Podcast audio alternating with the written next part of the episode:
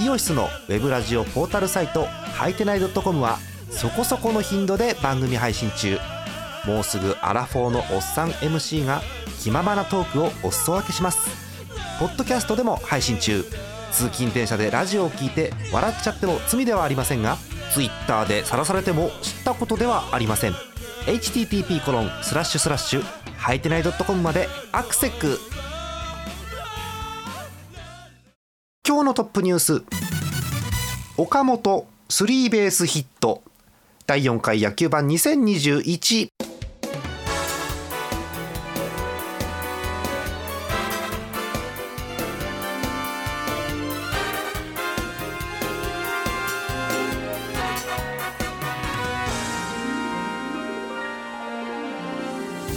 20214月19日月曜日の夜でございます。皆さんこんばんは。ジャーマネです、えー今日のお相手ご紹介いたしました 今日のお相手ご紹介入れて言えてない。今日のお相手ご紹介しましょう。東川さんです。よろしくお願いします。お願いしすます。いませんもたもたしました。えートップニュース巨人の岡本スリーベースヒットなんですけどあの、はい。まず岡本のスリーベース見ました？見てはないんですよ。あのニュースではなるほど。見たんですけど、あー珍しいんでしょ、見たいですね。ね。後でゆっくり聞こうと思います。よろしくお願いします、はいお願いします。そしてひくらさんです。よろしくお願いします。お願いします。ハムどうすか最近、うん。いやなんか最近試合ができるようになったので 非常に見てて。そう。すごい。そう。すごい。あのね野球が始まりました。野球がね。はい。最初の最初の1週間は本当にひどかった。ひどかっ最初っていうかた、最近までちょっとひどかった。うん、野球が始まり開幕しましたね。はい。ね。そんな感じです。よろしくお願いします。えートップニュースですけれども、巨人岡本スリーベースヒットということで何のことだという方多いと思うんですが、えー4月18日のゲームでございます横浜スタジアム、えー DNA 巨人、えー岡本がスリーベースヒットを打ちました。えーこれがですね、えーすんげえ遅いスリーベースヒットあ足が遅いということではなくて、えっと、打席数的に非常に遅いスリーベースヒットらしくて、えー通算1900飛んで3打席目で初の三塁打だそうです、えー1900打席スリーベースがなかったということなんですね、えーで、えーこの記録がどうやら、えープロ野球史上3番目に、えー打席数の遅いスリーベースだそうです。へえっていう感じなんですけどね、えーちなみにこの1903打席をさらに超えてるのが上に2人いましてもうね阪急なのよ。阪急。えー阪急の高井選手の1995打席目。えーこれが2位で1位がね、えー有名な方なんですけど、えー西武の外国人、えーデストラーデ、はい。えーこちらこちらがですね2000飛んで2000超えです。2000飛んで66打席目。うん。たんですね。ですね。デストラーデの そっちだよね。確かに。デストラーデくらいまで来ると。そうよね、うん、普通ベースまでは行くと思うんですけど。そう。三塁打は難しいよね。やっぱこうクッションとかもね関わってきての三塁打ですし、うん、なかなかさ東京ドームで三塁打ってないじゃん多分。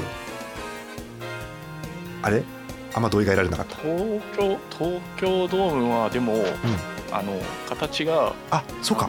センターが下がってて。そうか。奥まってんのか少し。あだから端っこに行った時にうん。跳ね方が変だとっていうかあのライトとレフトはうん普通の結構広いんですよ。センターが狭いだけで。なるほどだから弾かれ方次第ではうんありえるのか。ありえますね。そうか。私のうん。真ん中にこう、うん真ん中が閉まっているのでうんちょっと他の球場とうん。方向が違いますよね、形状が違います。確かにね。うんそうだそうだそうだ。確かにそれはいうのはあるのかなっていう気はします。ほど。そうね。あるのかもしれない。であの私の印象なんですけどまだ多分ありますよね。ホームスタジアムのフェンスの上の方に金網がついてるところってもうないのかねそうなんですね。昔はそういう球場があってそこでは変な方向にクッションが跳ねて要はフェン直の打球が変なところ転がってってってのはあったんですけどなかなか最近は減ってるんですかねはいいやでもあれですよね、うん。あのラッキーゾーンじゃないけどそうそうそう。的なやつなところに変に当たったら来そうなもんですよね。そうなのよ。ゾーンとかねラグーンとか最近いろんなものがありますからそうそうありえんのかなって気はしますよね。はい、えということでえ巨人岡本選手、まあ、4番岡本ですよね。え通算1903打席目の初のスリーベースという話題でございました。えちなみに逆にいきますけれどもえーすんげえスリーベースを逆に打った人、えーこれがですねこれ阪急ですね、えー世界の盗塁王福本豊。はい。こちらがですねもちろん引退してるんですが、えー通算スリーベースの数が115本。めちゃめちゃうん。もうミスタースリーベースということでもう多分あの90円あたりでは紹介されてると思うんですけど多分、えーそんな感じでございます。で、えーまああのいろんな選手が、まあ、川上とかもいるんですけども、えー下に行きますとえーっとね、えー私今ランキング見てるんですが、えー現役の選手もまだいまして、えー63本という記録の方がいます。はい。これねマッチなんですよ。ソフトバンクの。松田が63本という記録を持ってると。いうことでございますね。うん、まだね一軍でバリバリやってますから、うんまあ、もちろん年齢の衰えとともに難しくはなってくる記録ではあるんですがまた伸ばしてほしいなと思ってるところでございますよ。はい、ということで珍しい三塁打の話題でございました。さて、えー現実に目を向けようかと思います。えー日本プロ野球どうにか、えーなんでしょう関西地方のこうコロナ禍がこう高まっている中どうにか試合は続いておりまして、えーセ・リーグパ・リーグ先週の星取りの模様をちょっと確認していきましょう。まずセ・リーグです。なんと先週負けなかったチームが2チームもあります。いいね羨ましいね。えまずはこちらです絶好調阪神タイガース。すごいね。しかもね阪神ね先週ね4試合だったんだって。うん。で、えー4試合の結果が4勝0敗の10割。はあ。強いチームが勝っちゃダメだよねもうね本当にね、うん、そんな気がします。僕でもあの藤浪がホームラン打ったのを見ました。うん。うん。あのうんその裏にぶつけてうん。退場していくところまでうん 完璧だなと思って。うん。なんか久しぶりに喜んじゃった。そんなんある？って言いながら。まあ嵐を呼ぶ男という感じはしますけれどもね。もう存在感がすごいです本当に、えーまあ、そんな阪神が、えーまあ、今週だけで一応4連勝ということになってますよ。そしてえーもう1チームが、えー阪神のライバルと言っていいでしょう。ジャイアンツです、えー先週6試合フルでございまして、えー結果が5勝0敗の1分け、えー勝率計算では10割ということですね、い。すごいね東花さん。火水木金土全部勝ってたんだね。勝ってたんですよね。クソ羨ましい。気づいたらなんか勝てるようになってきて。へえ。はい、まあだからサンチェスからずっと勝ち続けてという感じですよね。はいうん、そうだからね火曜日のねサンチェス毎回サンチェスってどうなんですかって言ってるんですけど結果がね出てるんですよね今週あたりからねうん非常にね。後でまた確認したいと思いますよ。えそしてその次です、えー次も勝ち越しのチームです5試合ありまして3勝2敗でございますヤクルト頑張ってますね。うんうんえーヤクルトがまあそんな感じで、えーえー直近を1個増やしたという感じでございますよ、えーそしてここからが借金チームです、えーその次が2勝3敗借金1つのカープです。うん。まあ前半の2連戦で阪神叩かれてというのが響いてということですよね。そしてさらに厳しくなっているのが中日ドラゴンズです、えー先週6試合フルであって1勝5敗。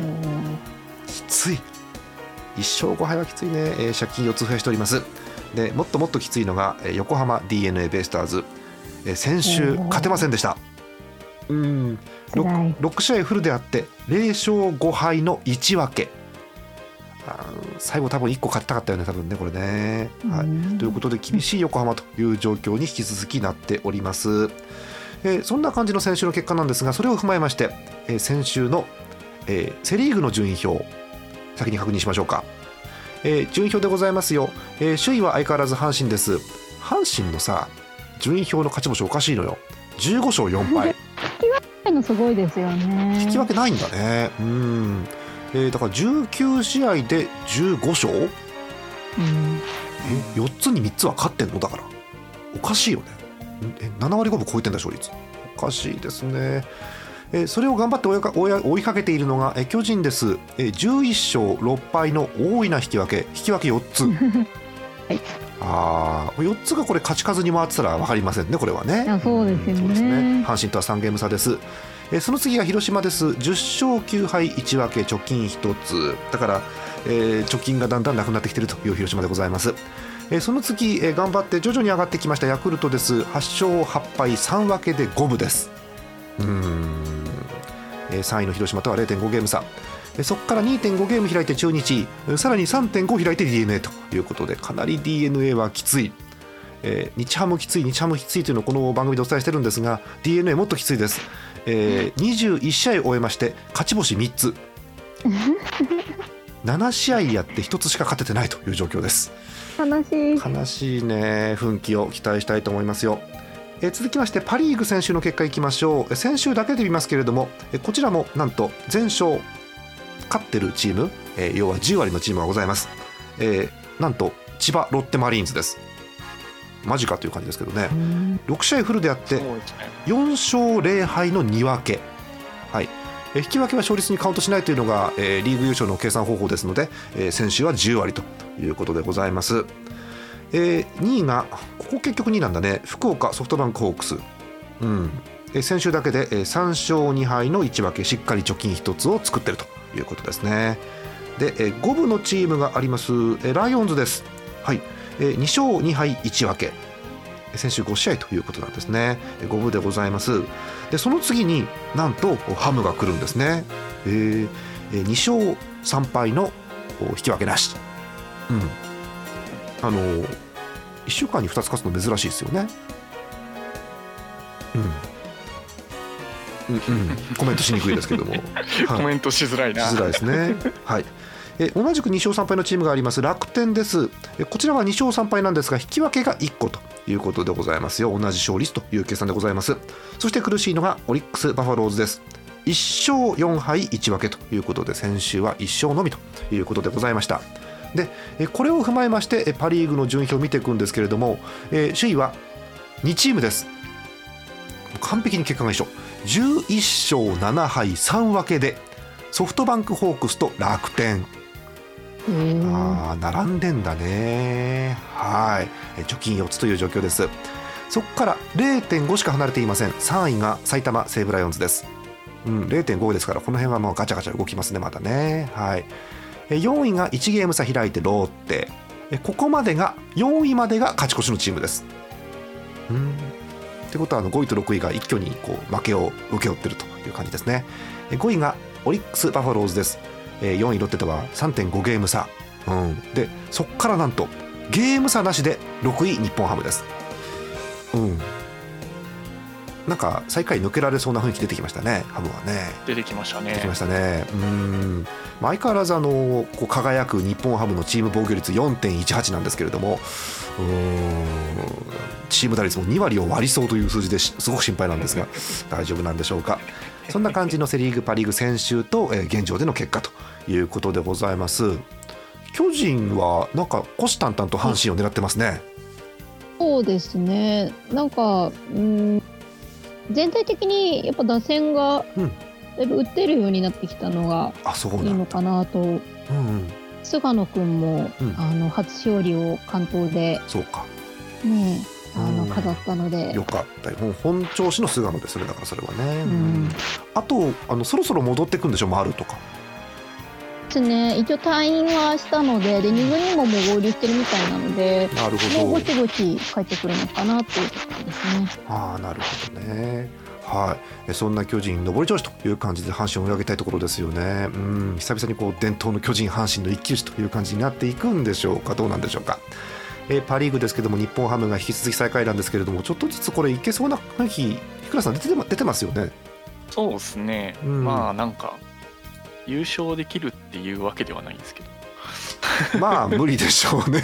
ちょっとね、厳しいですよね。うん。ちらっとあのどっかで見ましたけどお大谷がいてもきついよね、これはねちょっとね、うん、はい。うん、大谷大谷は頑張ってる、大谷頑張ってるよね すごくね、うん。もうなんかね日ハムファンの楽しみはね大谷君を見守ることでした。そうね。それはあるねはい。怪我しないで大谷頑張ってほしいところでございますよ。はい。ということであさりでございますが先週そして今までの結果の模様をお伝えいたしました。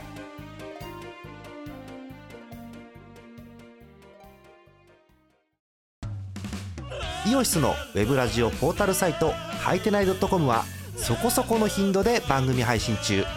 もうすぐアラフォーのおっさん MC が気ままなトークをお裾分けします。ポッドキャストでも配信中。通勤電車でラジオを聞いて笑っちゃっても罪ではありませんが Twitter で晒されても知ったことではありません。http コロンスラッシュスラッシュはいてない .com までアクセック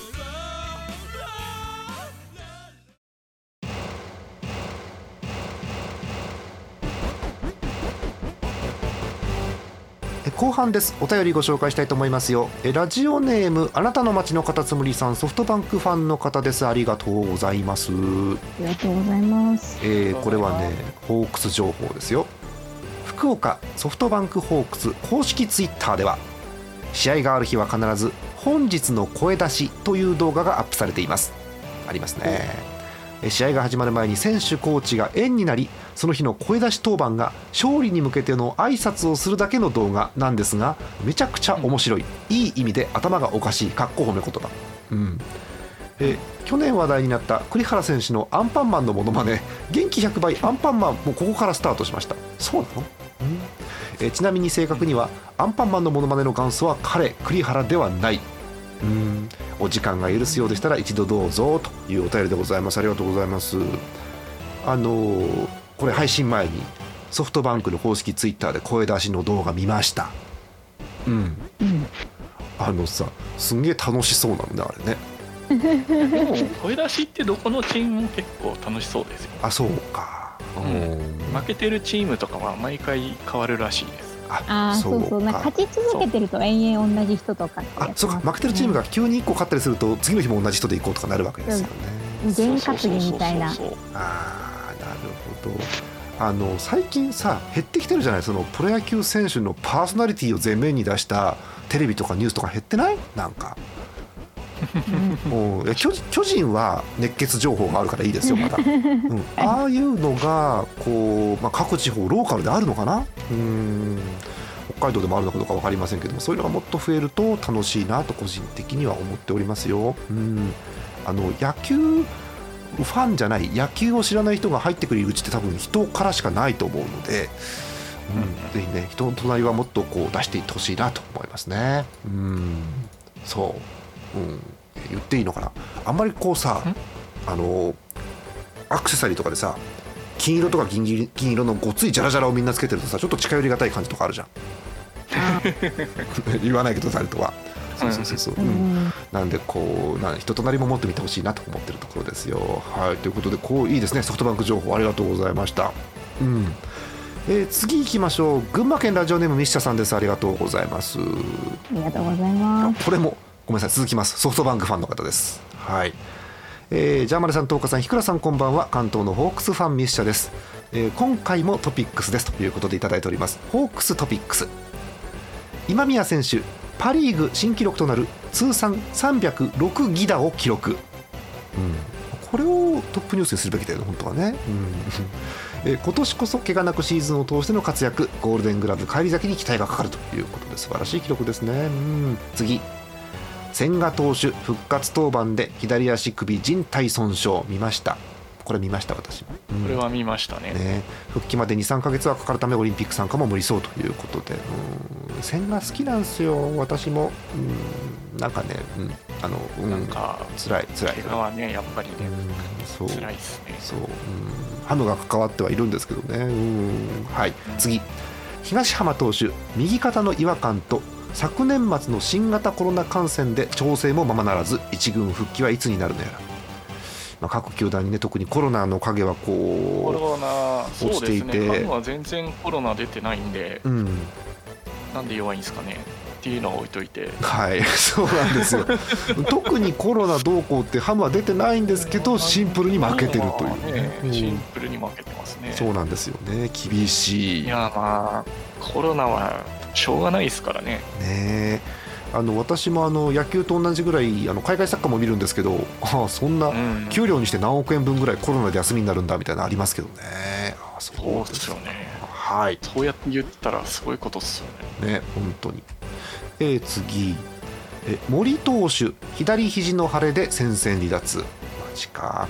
エース級2人に加え守護神も不在です。ということで、うん、離脱厳しいですね。次キューバ勢。オリンピック予選参加により5月中旬から2ヶ月近くいなくなる可能性大。えー。えデスパイネ選手グラシアル選手モイネル投手が不在の時期をどう乗り切るか。この3人抜けんの？あらなんか豪華メンバーですね。豪華メンバーです。キューバ勢はすごいね我々我々が言うのもなんだけどなんだけど。豪華メンバーねー。まああの当事者からしたら多分えらい騒ぎでしょうねこの3人が抜けるというのはね、うん、え次。バレンティン選手2軍合流して第1打席で即ホームラン。マジか。キューバ勢不在期間での活躍が重要になりそう。あとリチャード選手覚醒はよって書いてありますけどね。そっかバレンティン上がってきてるのか。やだな。うん。はい。次。今シーズン生中継視聴中の初圧王娘と一緒にできて満足ということであそうですかいいファミリーのいい感じありますねこれね。はい。えということでそれではこれからも野球版放送を楽しみにしております。というお便りです。いいですねこういう卓球団のトピックスを送っていただけるのは本当に嬉しくて。本当うん。にいいですね並んでるトピックス見るときついね選手抜けてなんかうん。あまり明るいニュースはないですね。ねえそうですね。はい、えーそんな、えー首位のソフトバンクからのお便りということでございました。うん。ね。まあ、あの私もこう他球団の選手とはいえこう、ね、野球ができないというのはま好きではないので、ぜひ早めに復帰をして、そしてお手柔らかにやっていただけるといいなと思っております。はい。えー次行きましょう。お便りたくさん来てますよ、えー東京都ラジオネームすみとさんです。ありがとうございます。ありがとうございます。楽天ファンの方年齢はあの年齢を書く欄であって指針を書く欄でもネタを書く欄でもないんですよ、うん、なるほど。誰がわかんのこのアホチャイ万年バーヘーゲンって誰がわかるの？この昔のやつね本当にね。はい男性の方です。えー、ジャーマネさん、東花さん、ひくらさん、こんばんは、スミートです。今季初の楽天3連敗、かっこ引き分け挟む。を食らったものの、日ハム戦で少し巻き返した我らが楽天イーグルス。貯金は少し減りましたがまだ首位タイで食らいついております。ということで今週個人的に気になったトピックスをばということでトピックスいただいております。一つ目。田中マー君満を持して復帰も中田翔から2発被弾し敗戦。今季第1号よりによってここで打つから憎たらしい。あ憎たらしいでしょ、うん。はい。ホームラン2本しか打ってなかったのにな。そうなんですよ。日本しか打ってないのにここなんですよね。次です。ウィーラーさん丸中島らとともに来週には復帰って書いてありますけどまあでも楽天で楽天気になったということなんでしょうね 多分ね。はい。そして最後です。おおこの名前出てきますか。GG 佐藤。え自腹で楽天日ハム戦を観戦。うん。え涌井来ちゃったとつぶやき話題。に何なんでしょうねこのニュースはね、うん。はい、えまだまだ混戦模様の A クラス。連敗しないことが大事な中で楽天はよく持ちこたえた1週間でした。来週はソフトバンク西武との連戦。あ上位対決ですね、えここで連勝できればでかいんだけどな。かっこ遠い目というお便りです。ありがとうございました。はい、えということで、え好調楽天、えー貯金減ったけど首位タイで食らいついてるということですよね。うん。日倉さん石井監督なんか良さそうですね、うん。まああれだけね選手引っ張ってくれば。そうね、うん、そこが一番大きいですよね。引っ張ってくるパワーがうん。石井監督にはあったんで、そうですね。ごいな。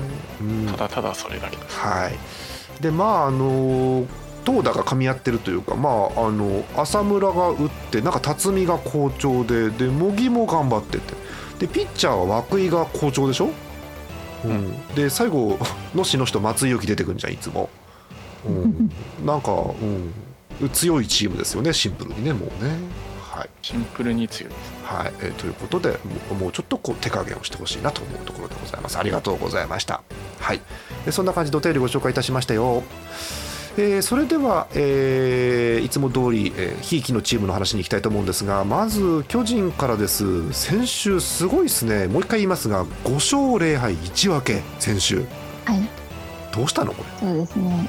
あ、なんか急に、あの、先週、先週とか先々週の日曜日の、うんあの、広島巨人の最終戦からなんか急になんか起きたみたいで。なんか起きたんですね。うーんいやあの勝つピッチャーがみんな勝ってていいなという感じなんですよね。えーはいかからも、えー、と火水木金土のこの5試合勝ち投手並べるとサンチェス畠高橋菅野戸郷ということで勝ってほしいピッチャーが結構勝ってるような感じですよね。うんね。でしっかりとあのデラロサが2セーブを 上げてまして、いいなという感じでございます。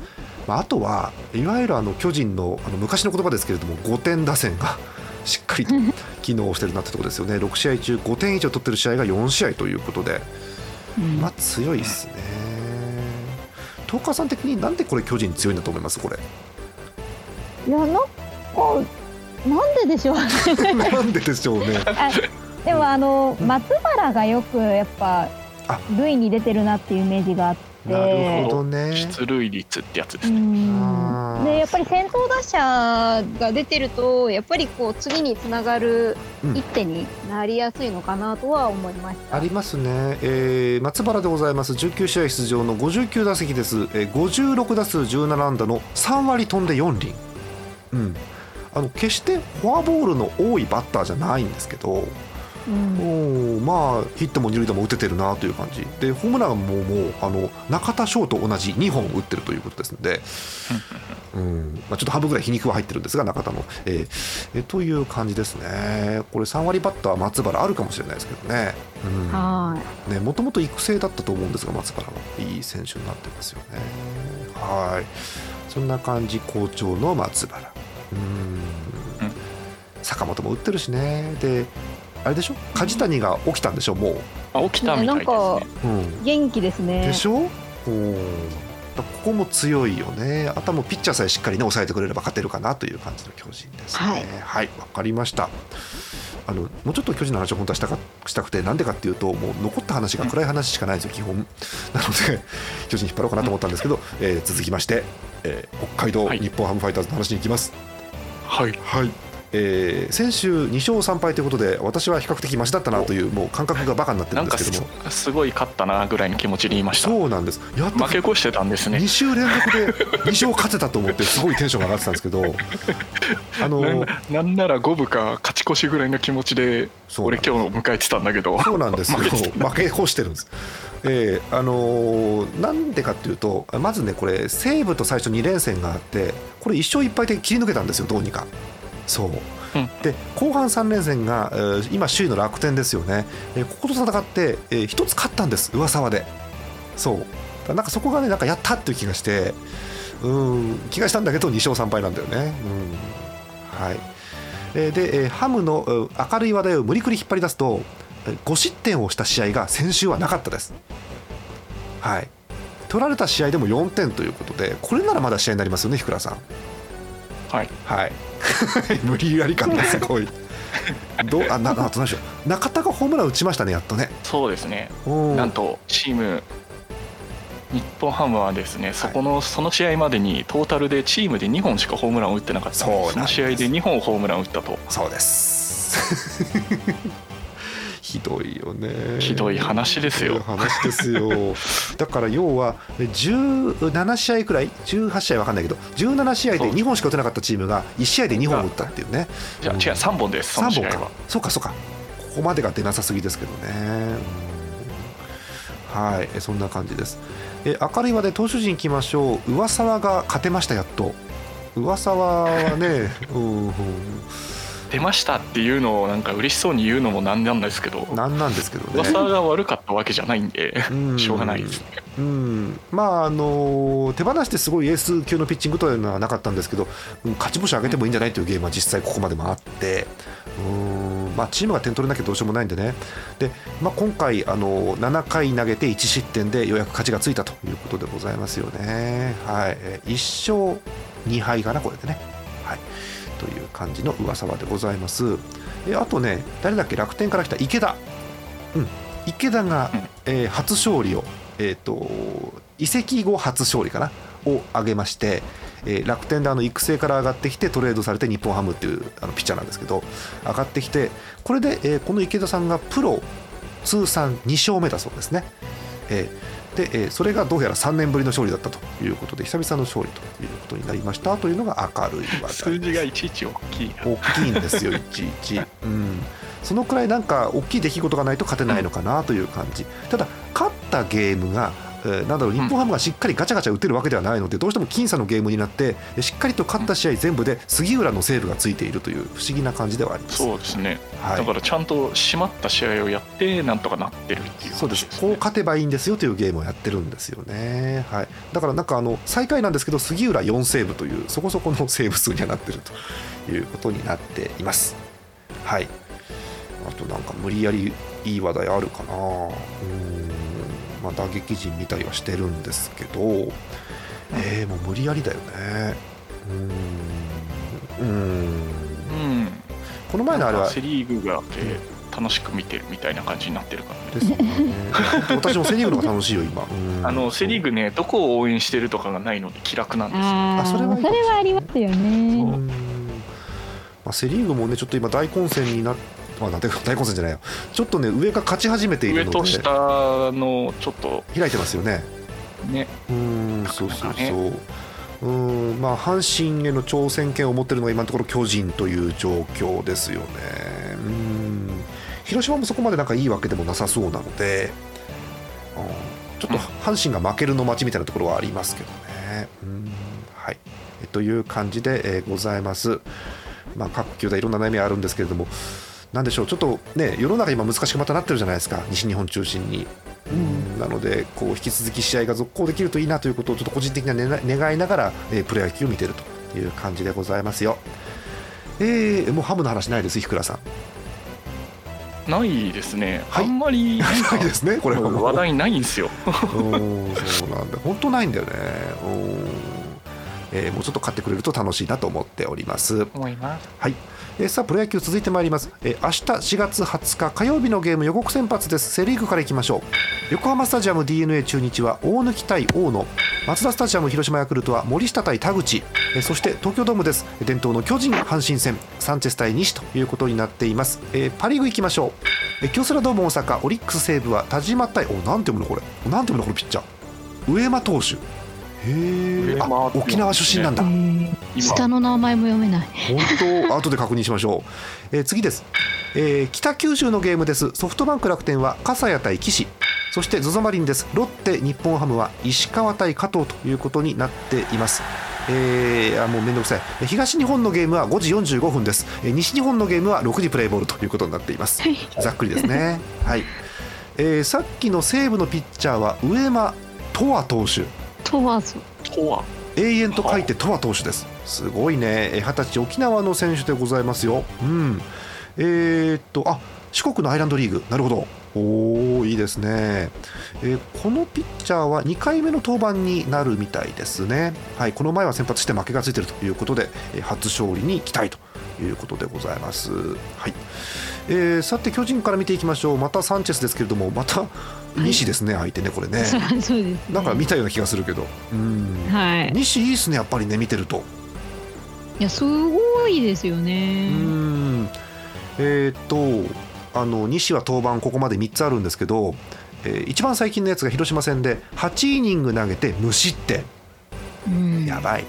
その前7イニング投げて、え2失点。え両方ともこれ勝ちがついています。2試合とも。でその前が広島とやってえ7イニング投げて1失点でなんか負けがついてますねこれ。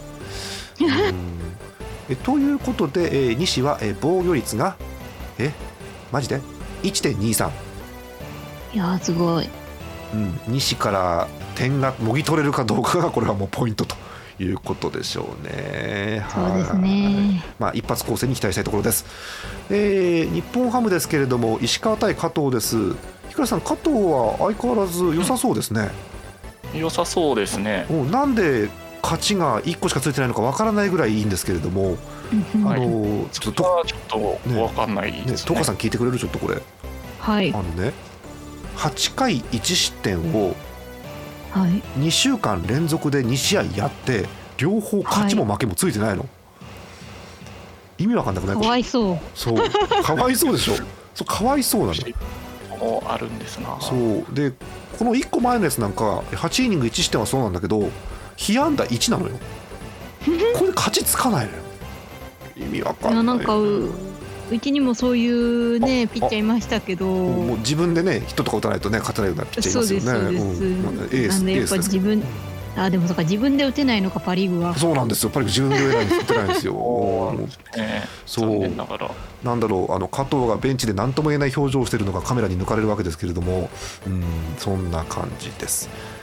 えーロッテはね、えー、33, 33歳石川ということで、うんこのピッチャーもね、まあ、嫌ですんで、えーえーこの前先発で楽天相手に勝ってますからうん。うん嫌だなと思ってるところでございますよ。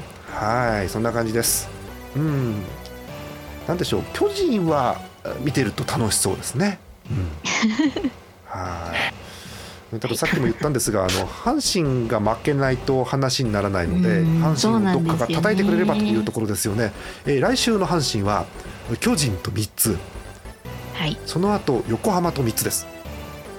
はあ。横浜は今苦しいのでうん一つ勝ってくれたら万々歳かな横浜がっていう感じはするんですけどまあ阪神は3つ叩きに来ますよねここはねやっぱりね。いやーねしかも甲子園でやるわけですそもんね。うなんですよ。だからやっぱり前半の巨人が頑張って阪神を少し調子狂わせてくれると横浜に勝ち目がいっぱい出てくるかなと思うんですけどね。はい、そんな感じです、えー日本ハムですけれども来週はですね、えーロッテと3つ。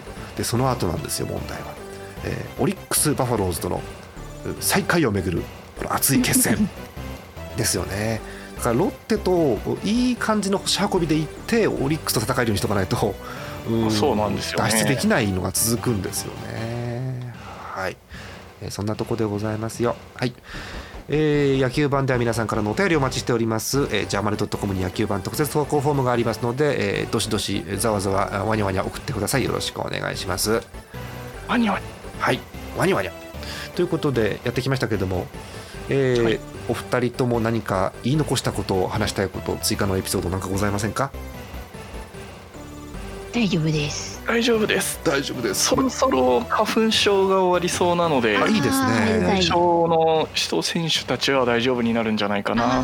あなるハム以外は。なるほど。なるほどそうですね。それはね。ハムはもうちょっとかかるんですよね。ね 今すごい私すっごい今花粉症でやばい。日倉選手も花粉症なんだからそういう意味では。そうなんですよね。まああとあのうちのチームエースのモック選手も花粉症ですから基本この時期は。あそうなんですよね。私は関係ないですけどね、うん、やっぱ辛い人は非常に辛いということで大変でございます。辛い。はい。あのなんか聞いたんですけど明日、はい。東京夏日って本当？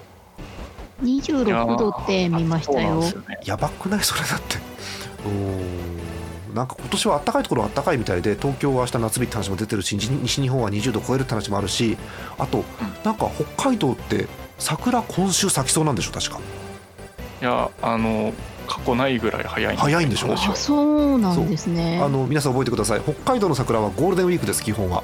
はい。そうなんですよね。そうですゴールデンウィークの,、はい。あの前半なんですよね。そうですそうです。4月末とかその辺ですよね普通ね。1週間10日ぐらい早いんですね。早いんですよ今年そう。だからねうーん。まあちょっとまあコロナ禍でね花見はちょっとっていうのはあるんですけどそれにしたってちょっと早いかなという感じのね桜の開花予想が出ております。えということで明日どうやら全国気温差がおかしいようなのでぜひ皆さん体調にはね人のこと言えませんけどねぜひ皆さん体調には気をつけていただければと思います。はいえということで今週の野球盤お開きでございます。本日のお相手ジャンマネット。塩分の10日と。ひくらでした。また来週です。おやすみなさい。おやすみなさい